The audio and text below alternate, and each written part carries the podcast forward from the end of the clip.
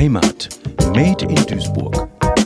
Hallo, mein Name ist Martina Pries und ich möchte Ihnen was von meinem Stadtteil Ungelsheim erzählen. Ich stehe hier in dem Karl-Harzig-Park an der Südseite. Der Name Park ist ein bisschen übertrieben. Es handelt sich mehr um eine schöne, große Grünfläche, die sich von Süden Richtung Norden erstreckt. Vor einiger Zeit wurde der Park neu gestaltet. Das heißt, die Sträucher und Büsche, die schon wirklich alt waren, wurden herausgerissen und durch schöne neue Anlagen ersetzt. Schöne alte Bäume stehen trotzdem noch hier bei uns. Das finde ich toll.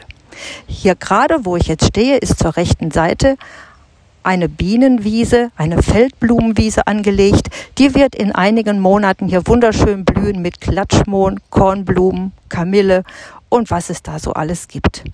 Weiter hoch gibt es einen Spielplatz für kleine Kinder, wo sie richtig klettern können. Und noch mal ein Stückchen weiter gibt es sogar einen Wasserspielplatz, was natürlich im Sommer das Highlight ist. Überall stehen auch Bänke, wo man sich ausruhen kann oder sich vielleicht sogar treffen kann.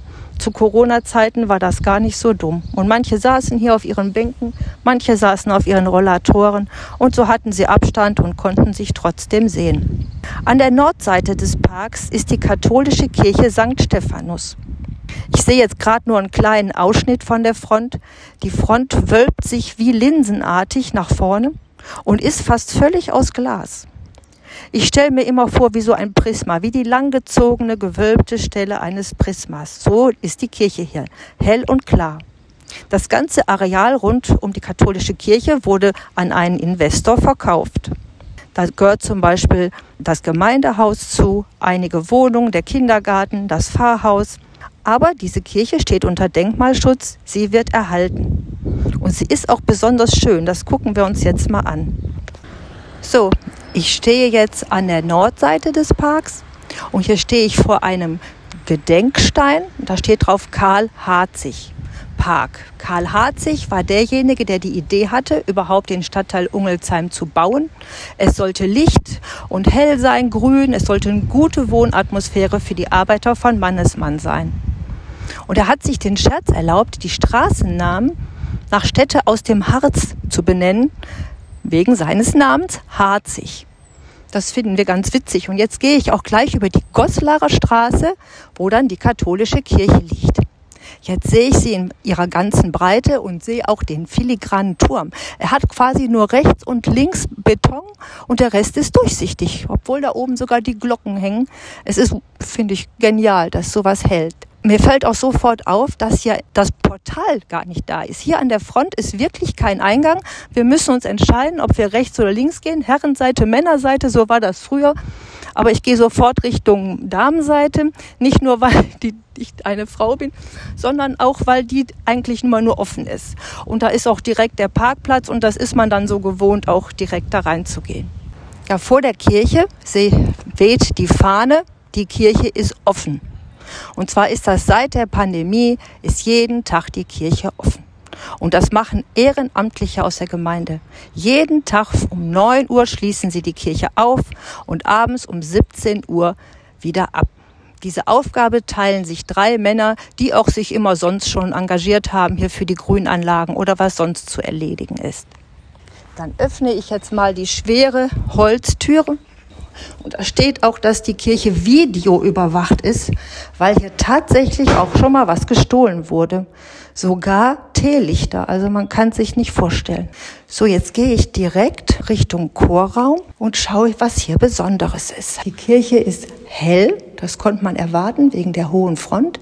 Der Boden ist aus dunklem Granit und was wirklich jetzt auffällt, ist, dass der Chorraum, der ist dunkel taubenblau gestrichen. Und da drin funkeln, also glänzen, strahlen, leuchten 100 Fenster.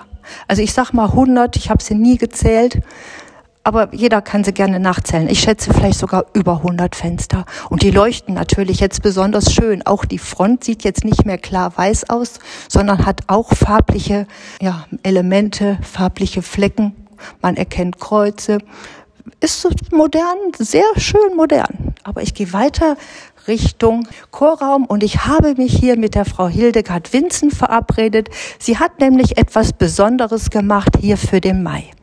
Ja, dann erzähl doch mal, was ihr hier Schönes gemacht habt. Ja, wir haben jetzt Mai und wir machen zu Mai immer einen extra Mai-Altar, weil unsere Statue, die wir hier als Maria haben, nicht groß meinetwegen mit Blumen schmücken können. Und da wir so ein schönes Bild, das selbst gestickt ist und einer unserer Männer, die hier auch arbeiten, so einen schönen Standaltar gemacht haben, so richten wir den immer aus. Und unser Küster, der macht dann immer den Tisch hier hin und kauft die Blumen. Und äh, meine Kollegin von Ungelsheim, die hat dann hier auch geholfen, also mit ihm denn zusammen das gemacht. Und wir kommen dann immer und tun mal noch oder machen ein paar Blümchen hin und um das ein bisschen zu beleben. Ja. Und unser Kerzenaltar, der wird auch immer gut benutzt und ich mache immer drei Kerzen an.